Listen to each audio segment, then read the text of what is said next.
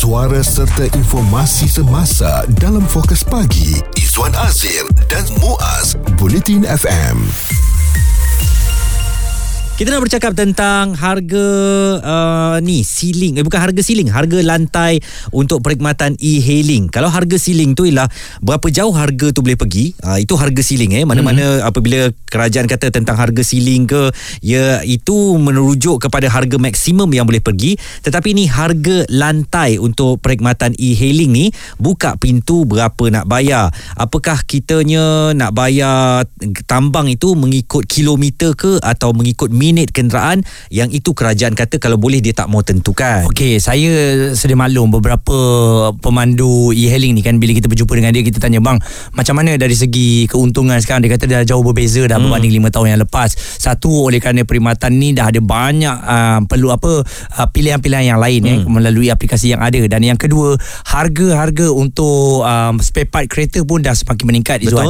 Jadi apabila harga ni direndahkan pengguna suka hmm. tapi pemandu-pemandu e-hailing ni terseksa. Betul. Apabila direndahkan memang uh, apa ni kita ni penumpang sukalah ya tetapi ianya akan menyebabkan lebihan kerja kepada pemandu-pemandu uh, e-hailing ni dan bayangkan kalau mereka kejar trip sebab ramai orang pilih kita uh, pastinya mereka akan penat dan ini boleh menimbulkan bahaya kepada mereka kalau mereka terlalu kejar trip sangat mereka mungkin boleh terlibat dengan kemalangan dan uh, kematian. Jadi itu yang kerajaan kata uh, kalau boleh bawa berbincang selama industri hmm. dan tetapkan sendiri berapa harga lantainya. Betul dan satu lagi kita lihat juga eh ini dari pihak GDMA yang mana kalau um, harga ini tidak ditentukan oleh pasaran semasa ada implikasi yang akan uh, terkena kepada pemandu e-hailing lah. Hmm. Antaranya satu kenderaan yang nak disenggarakan uh, secara kerap itu akan membebankan pemandu hmm. dan jika harga ni terus rendah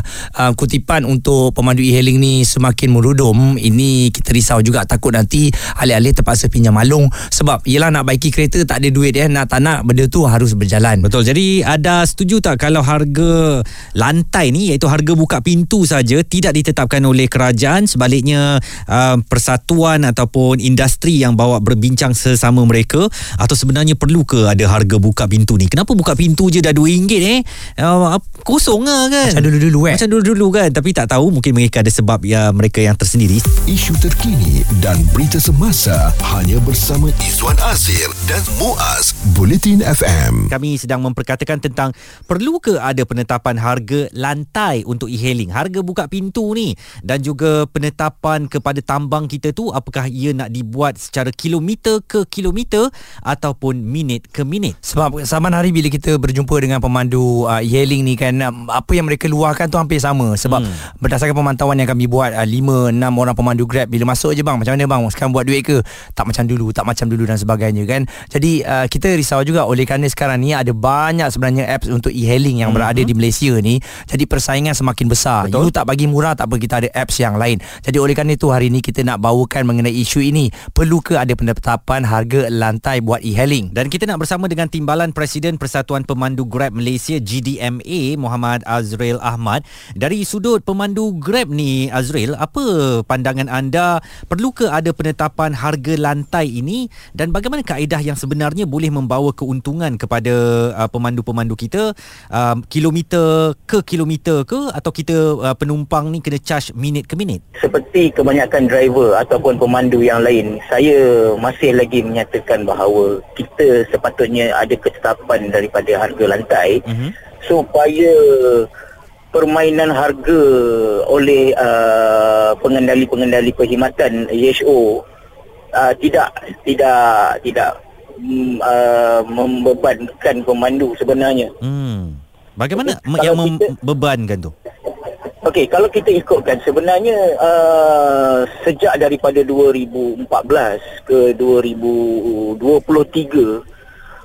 perbezaan uh, perbezaan untuk uh, apa nama ni uh, target harian ataupun perbezaan untuk income uh-huh. uh, pendapatan uh, driver tu daripada 2014 sampai ke sekarang ni menurun saya rasa lebih kurang dalam 60 ataupun 70% Banyak tu. daripada sangat banyak hmm. sebab apa perbezaan kalau saya bagi satu contoh daripada poin saya bagi satu tempat lah daripada hmm. Mon Kiara pergi ke KLCC Okey. Okey, kalau harga pada tahun 2017 dahulu harga secara normal ni adalah 20 ke 25 ringgit. Pada trafik normal Tapi- ya.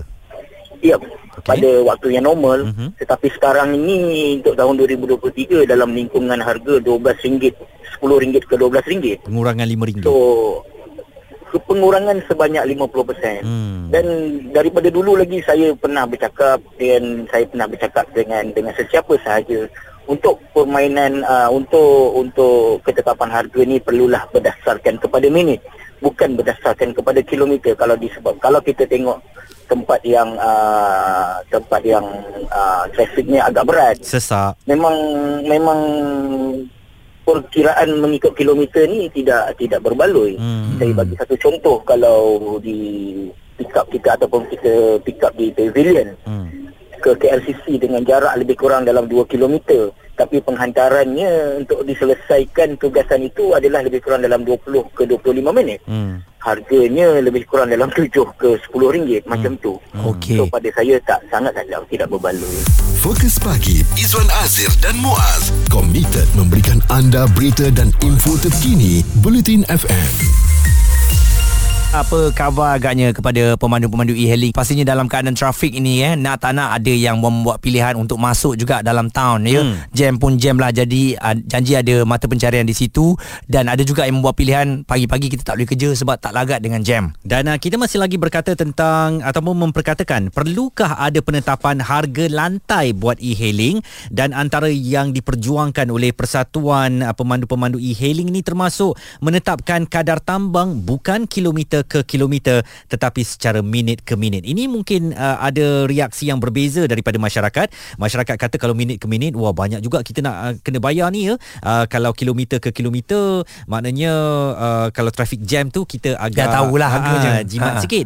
Kita masih lagi bersama dengan Muhammad Azril Ahmad, Timbalan Presiden Persatuan Pemandu Grab Malaysia. Kalau nak dipanjangkan lagi cadangan ini, sekarang ni di peringkat mana Azril?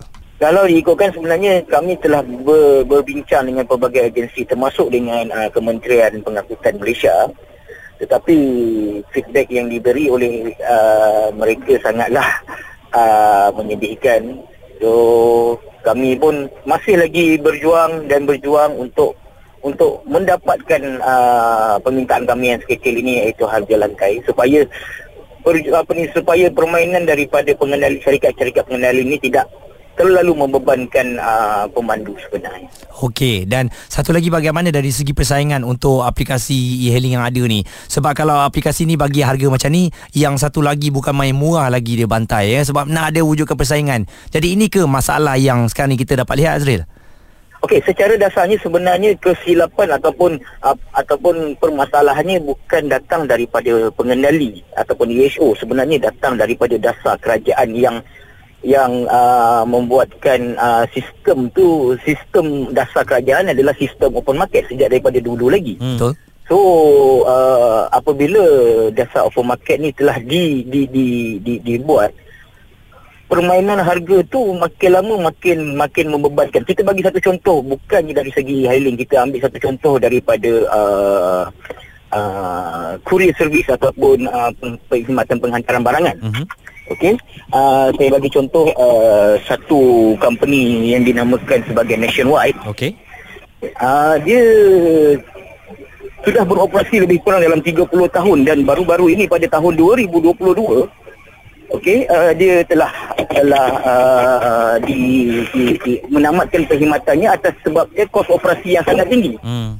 Cuba bayangkan di Malaysia okey uh, rakyat di Malaysia ni uh, berjumlah 35 juta orang tetapi syarikat courier service yang ada di Malaysia adalah sebanyak 28 company. Hmm. So apa yang mereka boleh tawarkan kepada pada rakyat Malaysia? Hmm. Eh, dia, dia orang cuba tawarkan adalah harga yang ber, harga yang lebih murah. So benda uh, so benda tu pun impact dia uh, secara dasarnya sama dengan e-hailing. Sebab e-hailing ni secara dasarnya ada lebih kurang dalam 28 syarikat pengendali dan apa yang mereka boleh tawarkan untuk mendapatkan pelanggan ataupun mendapatkan bisnes adalah dengan menurunkan harga. So yang itu yang membebankan. Baik, di kesempatan ini mungkin rayuan anda kepada kerajaan supaya mempertimbangkan isu ini dengan uh, serius dan secara mendalam, Azril? Okey, saya sebenarnya sebagai seorang pemandu e-hailing, saya berharap sangat-sangat berharap pada pihak kerajaan supaya supaya mempertimbangkan untuk menetapkan harga lantai sebab pada kami pada tahun lepas pada tahun 2022 uh, sewaktu hari raya apabila harga tu meningkat sedikit daripada yang kebiasaannya hmm. tiba-tiba kerajaan tampil ke hadapan untuk menentang ataupun menapiskan harga tu supaya harga tu boleh perlu rendah lagi hmm. tetapi apabila harga ni disampai, dah sampai ke tahap yang membebankan pemandu mereka sudah tidak ambil apa ni tidak ambil peduli pada kami.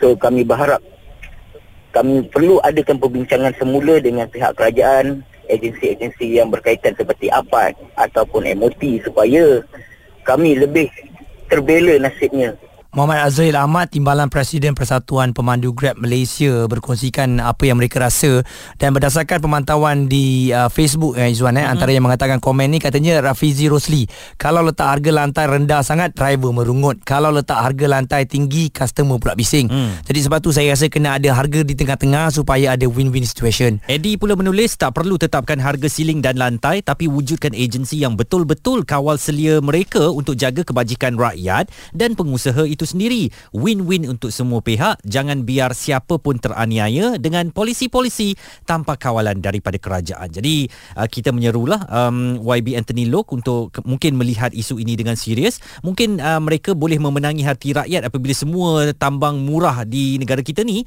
tetapi kebajikan mereka yang mengendalikan pengangkutan itu pula tak terbela apabila semuanya murah sedangkan harga nak pergi maintain kereta nak servis kereta semakin mahal uh, mereka pula yang akan tersepit nanti ya. Okey. Pendapat, komen serta perbincangan fokus pagi Izwan Azir dan Muaz Bulletin FM.